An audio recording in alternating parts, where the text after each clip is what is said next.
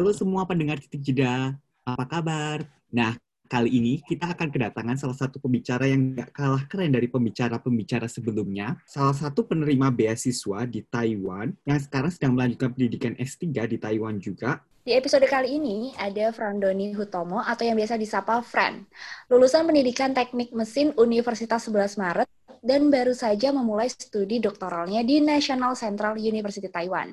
Fran berkesempatan mendapatkan beasiswa MOE atau Ministry of Education Taiwan untuk studi magister sebelumnya di universitas yang sama.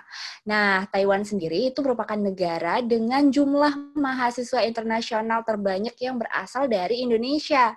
Hari ini kita bakal ngobrol-ngobrol nih dengan Fran, gimana prospek menempuh studi di Taiwan dengan beasiswa dan apa suka dukanya dalam mencari beasiswa.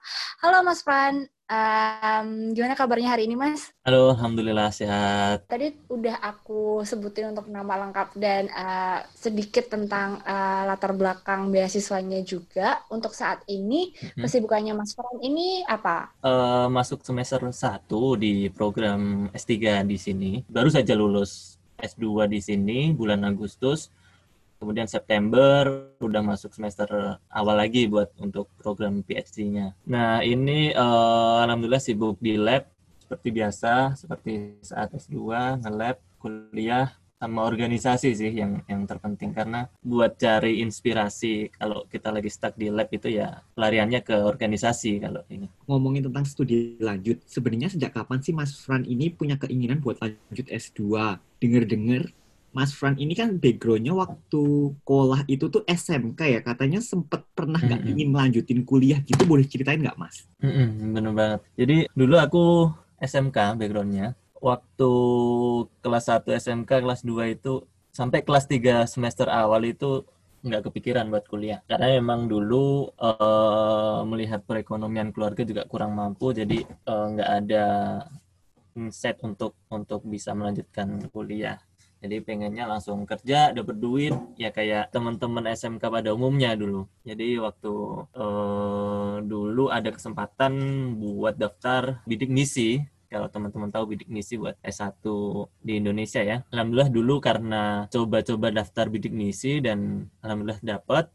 Akhirnya saya masuk kuliah karena banyak juga yang yang nggak diterima bidik misi tapi pengen diterima. Jadi saya ambil kesempatan itu. Padahal pada pada waktu itu ada peluang juga untuk bisa bekerja. Pikiran saya sedikit terbuka untuk bisa melanjutkan studi sampai dengan jenjang yang lebih tinggi pada waktu itu. Jadi mulai dari semester 2 pada waktu S1 saya mulai cari uh, info untuk bisa tahu gimana sih cara uh, dapat beasiswa untuk studi yang lebih lanjut di master atau di S3 nanti. Oke, menarik banget sih Mas ceritanya. Terus untuk pemilihan negara sendiri nih, kenapa akhirnya uh, memutuskan untuk melanjutkan studi di Taiwan? Padahal kan sebenarnya kalau anak-anak sekarang nih banyak banget yang mereka itu ngejar Eropa, ngejar e, USA ataupun ngejar negara-negara lain yang dia itu lebih apa ya istilahnya itu lebih keren bukan berarti Taiwan nggak keren sih. Lebih apa ya kelihatan kalau di luar negeri banyak bulenya gitu sih mas. Kenapa nih? Ya, uh, sama sih, sama sih kayak uh, teman-teman yang pada umumnya lah yang dibilang hmm. tadi yang ngejar ke Eropa, ngejar ke US dan lain sebagainya. Waktu itu juga saya kepikiran untuk bisa dapat atau ngejar di salah satu universitas di Eropa, di Jerman pada waktu itu. Melanjutkan kuliah di sana untuk S2. Cuman saya cari-cari informasi dari semester 2 sampai dengan semester 5 itu kita juga cukup berusaha untuk belajar TOEFL dan IELTS pada waktu itu. Karena terkendala biaya yang cukup tinggi untuk IELTS dan IBT karena kebanyakan universitas Eropa kan menggunakan IELTS dan mm-hmm. ataupun IBT ya. Nah itu salah satu kendala yang yang latar belakangi saya nggak nggak ngejar ke sana. Kalau dibilang nggak keren, emang nggak keren ya Taiwan itu ya, karena nggak nggak cukup banyak orang memandang Taiwan ya. Hmm. Jadi kebanyakan bahkan sekarang pun tetangga saya tahunya kalau saya di sini kerja gitu, karena terkenalnya Taiwan itu kan banyak sekali pekerja migran atau TKI-nya gitu kan. Uh, balik lagi ke yang tadi, kenapa nggak Eropa? Jadi uh, realistis kalau jawaban saya realistis saja dengan kemampuan yang saya miliki karena plan A saya punya dulu punya uh, beberapa plan, plan A, plan B, kemudian ada plan C juga.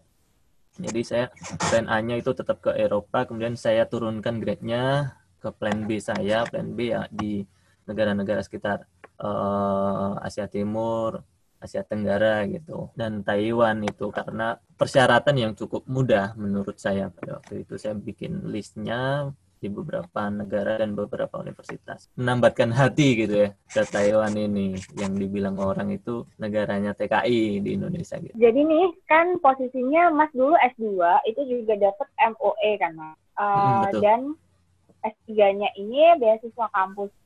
Uh, untuk kesulitan dari masing-masing beasiswa secara kan beasiswa secara umum aku yang struggle itu juga ngerasa bahwa beasiswa itu susah setengah mati dan Mas dapat di dua jenjang yang berbeda.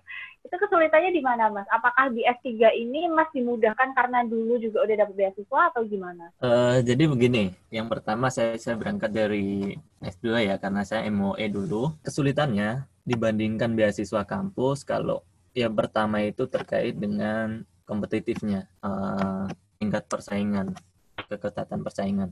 Nah, kalau MOE itu sendiri untuk kuota untuk mahasiswa Indonesia itu terbatas sekitar 30 sampai 35 per tahunnya. Jadi MOE itu buka setiap satu tahun sekali dan itu hanya untuk uh, intake fall semester. Di pendaftaran sekitar bulan Maret, pengumuman Mei uh, hanya sekali saja dan kuotanya sangat terbatas 30 sampai 35 setiap tahunnya. Kemudian dibandingkan beasiswa kampus, setiap kampus di Taiwan, hampir semua kampus uh, negeri dan beberapa kampus swasta di Taiwan itu uh, menyediakan beasiswa untuk mahasiswa internasional, terlebih dari mahasiswa ASEAN. Karena ada program New Southern Policy itu, makanya Taiwan uh, gencar-gencarnya ini bagi-bagi beasiswa biar teman-teman mahasiswa dari ASEAN itu datang ke Taiwan. Nah, jadi yang pertama tadi tingkat kesulitannya adalah angka keketatan persaingan.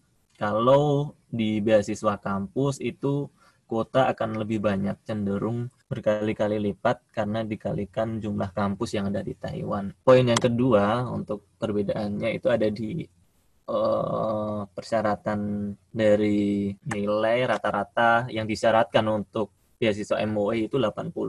Ada beberapa kampus juga di Taiwan yang mensyaratkan rata-rata untuk sem tiap semesternya itu adalah 80 rata-rata minimal untuk mahasiswa S2 dan S3.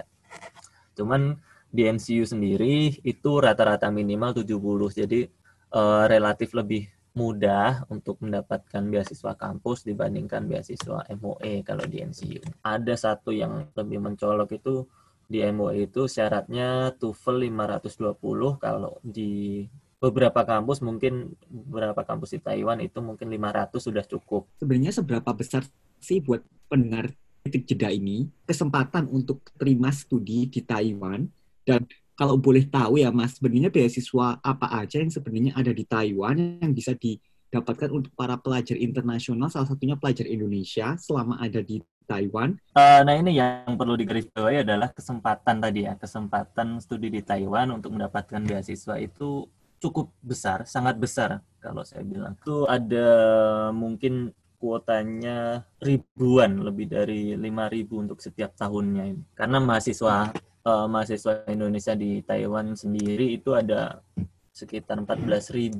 saat ini yang terhitung dari data KDI ya. Uh, beasiswa beasiswa yang available. Jadi saya tadi sampaikan kesempatannya cukup besar karena ada salah satu program dari Taiwan itu namanya New Southern Policy. Itu Taiwan shifting uh, pendekatan ke negara-negara ASEAN untuk dapat pengakuan dari negara-negara ASEAN terkait dengan berdirinya Taiwan itu independennya. Pemerintah Taiwan menyediakan banyak sekali peluang beasiswa termasuk di antara MOE, kemudian MOST itu dari Ministry of Science and Technology. Kalau MOST itu lebih lebih kompetitif lagi dibandingkan MOE. Kalau MOE tadi 30 sampai 35, kalau MOST itu setiap tahunnya hanya ada 4 atau 5 saja kuota. Kemudian ada juga program TIGP untuk S3 dan itu afiliasinya dengan Akademia Sinika.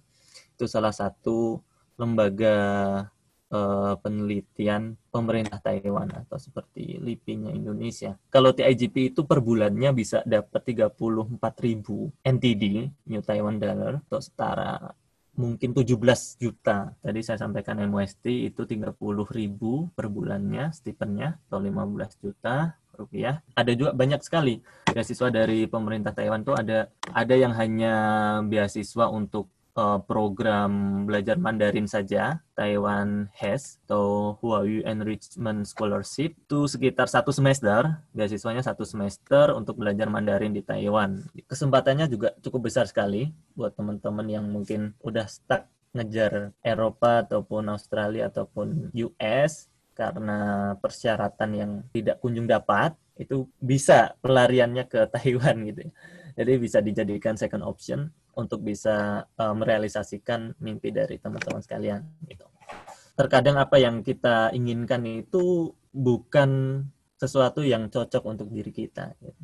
Jadi kita harus bisa uh, memposisikan diri kita di mana sih kita harus uh, berpijak gitu. Itu sih sekilas mengenai uh, beberapa beasiswa yang ada di Taiwan dan kesempatan yang didapat dan uh, buat Indonesia untuk bisa melanjutkan di Taiwan. Uh, ngomongin soal beasiswa sendiri nih, nggak munafik juga kalau misalnya kita itu uh, sebagai para scholarship hunter pasti pengen mendapatkan beasiswa yang itu jumlahnya besar gitu kan. Jadi uh, sekalian sama sekolah, sekalian sama nabung gitu kan mas.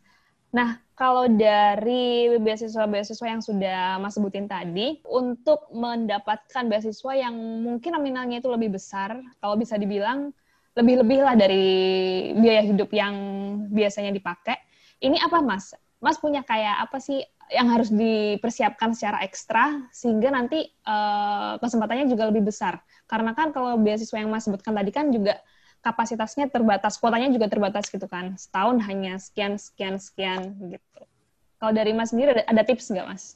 Uh, kalau dari saya, mm. karena kebanyakan uh, di Taiwan khususnya hmm. uh, di Asia Teng Asia Timur atau di Tai di Taiwan khususnya ya itu power untuk rekrutmen itu ada di profesor. Jadi kita harus uh, menjalin komunikasi atau korespondensi dengan calon supervisor kita sebelum kita mendaftar. Jadi itu yang yang menjadi salah satu kunci utama untuk bisa mendapatkan beasiswa di Taiwan. Jadi ketika kita mendapatkan supervisor yang memang uh, beliaunya itu powerful, punya posisi yang penting atau punya jabatan, kita kita bisa minta untuk membuatkan surat rekomendasi dari beliau bahwasanya beliau itu menerima kita sebagai uh, calon mahasiswanya.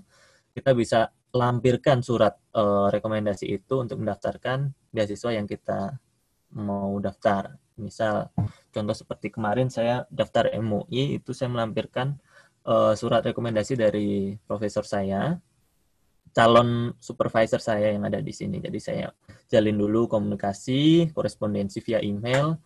Saya sampaikan kalau saya mau daftar MUI, beliau juga uh, sangat welcome karena uh, yang pertama kalau di dari sisi profesor di Taiwan, beliau lebih lebih mau atau lebih senang menerima uh, mahasiswa yang mereka itu udah membawa beasiswa sendiri.